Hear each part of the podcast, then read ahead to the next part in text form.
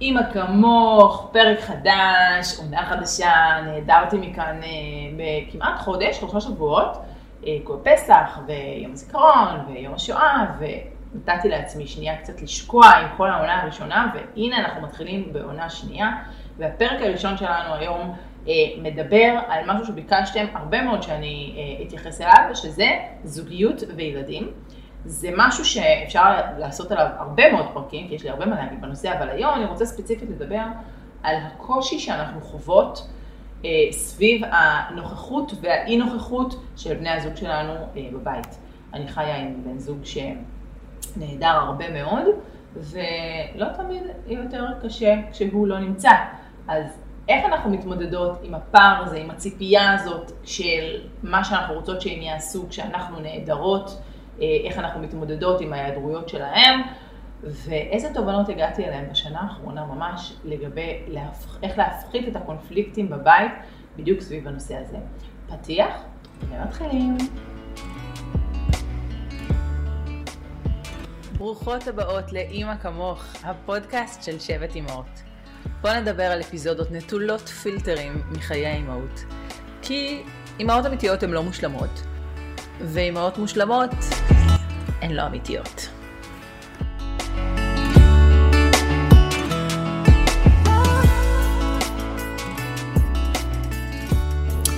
מאז שעזב ואני הכרנו, הוא אה, עבד בעבודות ביטחוניות שגרמו לו להיעדר מהבית הרבה מאוד פעמים, ואני משתפת את זה לא מעט אצלי בסטורי, שיש לי את הימים שהוא לא נמצא, והימים שהוא כן נמצא, שהם הם מורכבים. זה שני, שתי האופציות מורכבות, אני אתן על זה תכף אה, קצת רקע, אבל אני אגיד שאני חושבת שבשנה האחרונה קצת הבנתי, הבנתי למה זה כל כך מורכב, ולמה לפעמים עם כל הקיטורים יותר קל שהוא לא נמצא, אז יש איזה מין דיסוננס כזה שאני רוצה שהוא יהיה כדי שהוא יעזור לי, אבל כשהוא נמצא, זה הרבה פעמים יוצר איזשהו קונפליקט. אמ, אז אני אתן רגע רקע לפני שאני אה, אגיע לפתרון, ש... או לא פתרון, הפענוח אה, שעליתי עליו.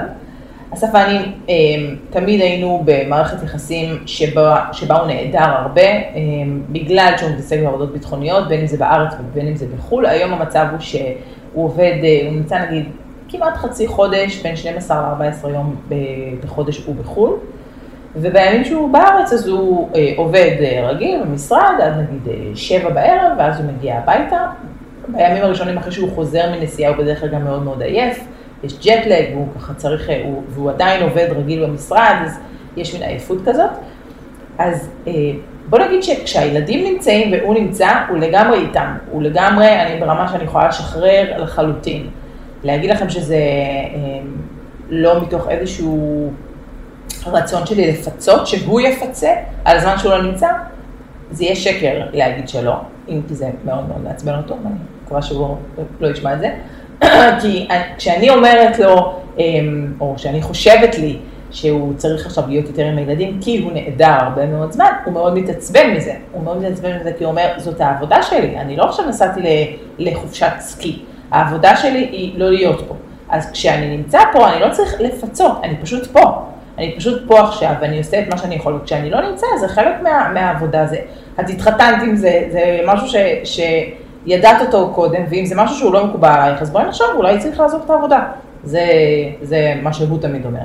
אז יש איזשהו קושי שאנחנו חווים סביב העובדה שהוא נוכח נהדר, אה, כי כשהוא נוכח הוא באמת באמת באמת מדהים, והוא באמת המון המון עם הילדים, לא יכולה להגיד שהבית אה, מוריד ממני מעול הבית, אבל עם הילדים לגמרי.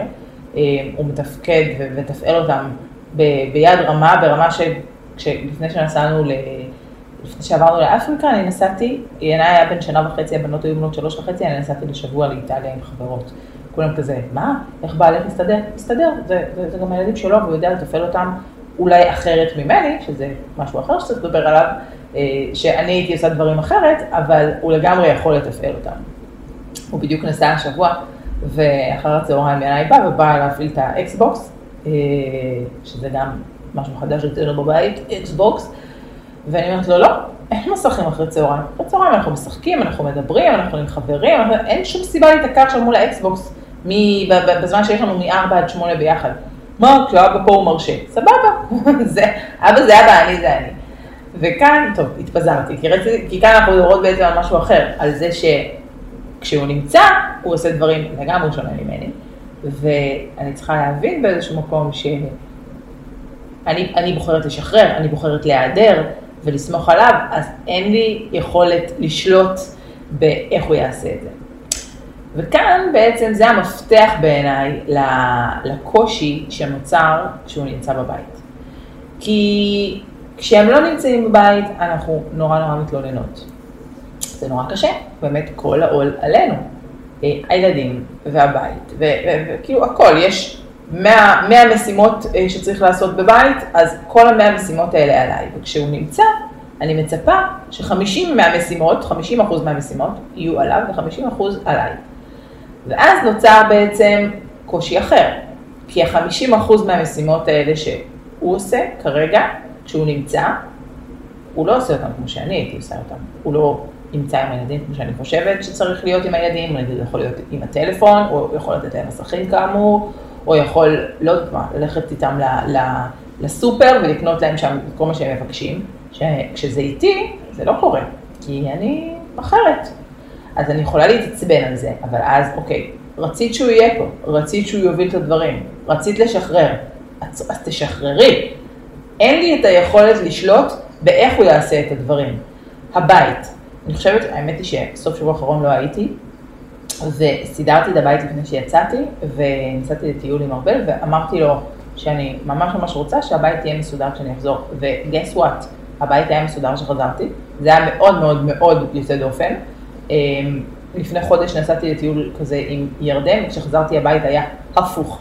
אבל ממש ממש הגדרתי וראיתי שהוא עושה את המאמץ. אז הקצת דברים שלא היו כמו שאני חושבת שהם צריכים להיות כשהבית מסודר, סתמתי את הפה ולא אמרתי כלום. כי א', הוא התאמץ והשתדל, ואני לגמרי רואה את זה, ואין שום סיבה לתת לו בראש על משהו כביכול לא הצליח. אה, כי בואו, גם אני לא מצליחה לעשות את כל הדברים שהוא רוצה שיקרו בבית בדיוק כמו שהוא רוצה, אה, שזה נושא לפרק אחר. אה, כמה אנחנו מעירים לבני הזוג שלנו על דברים ש, ש, שהם עושים לא כמו שאנחנו רוצים.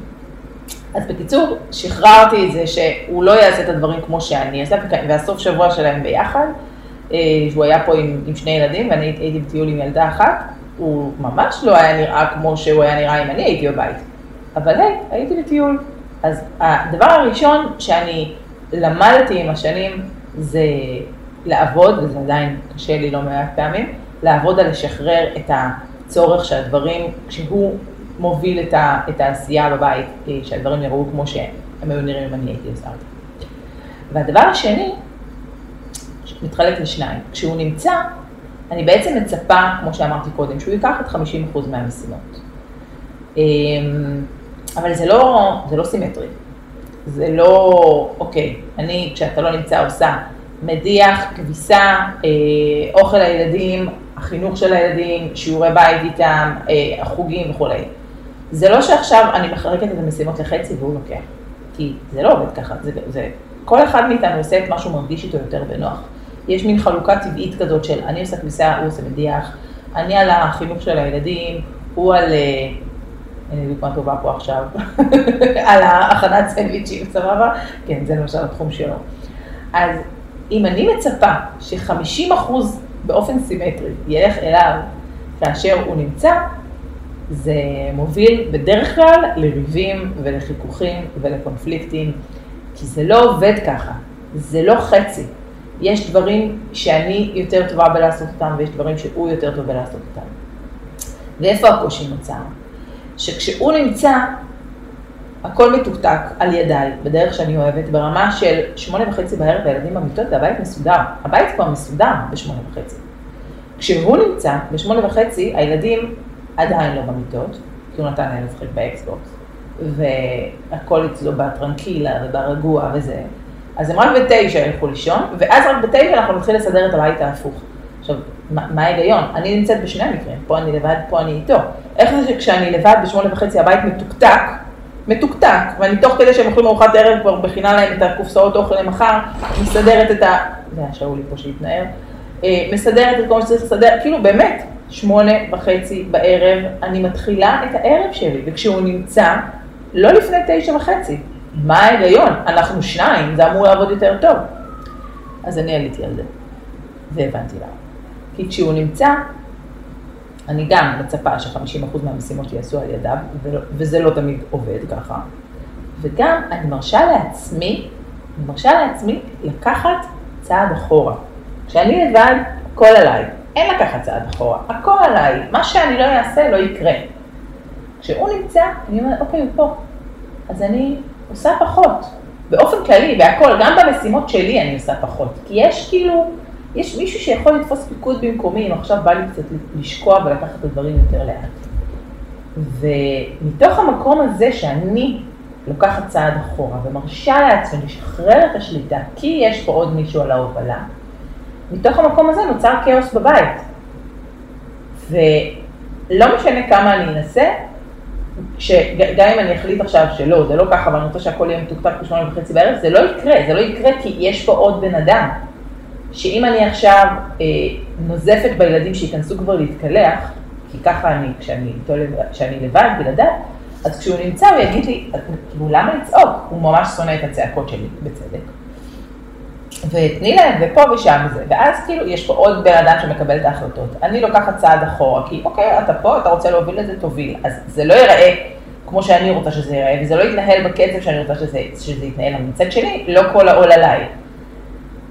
כשהם פה, יש רווח, אבל יש לו גם מחיר, יש גם, גם מחיר לסיפור הזה, והמחיר הוא לשחרר את, ה, את הרצון שהדברים ייראו בדיוק כמו שאני רוצה. אז מצד אחד יש פה עוד בן אדם שלוקח, נושא איתי בעול ההובלה, ומצד שני, אני משחררת את זה שהדברים, זה שוב שאולי עושה פה רעשים, סליחה, אני משחררת את הדברים שאני רוצה שיראו בדיוק כמו שאני רוצה שהם יהיו.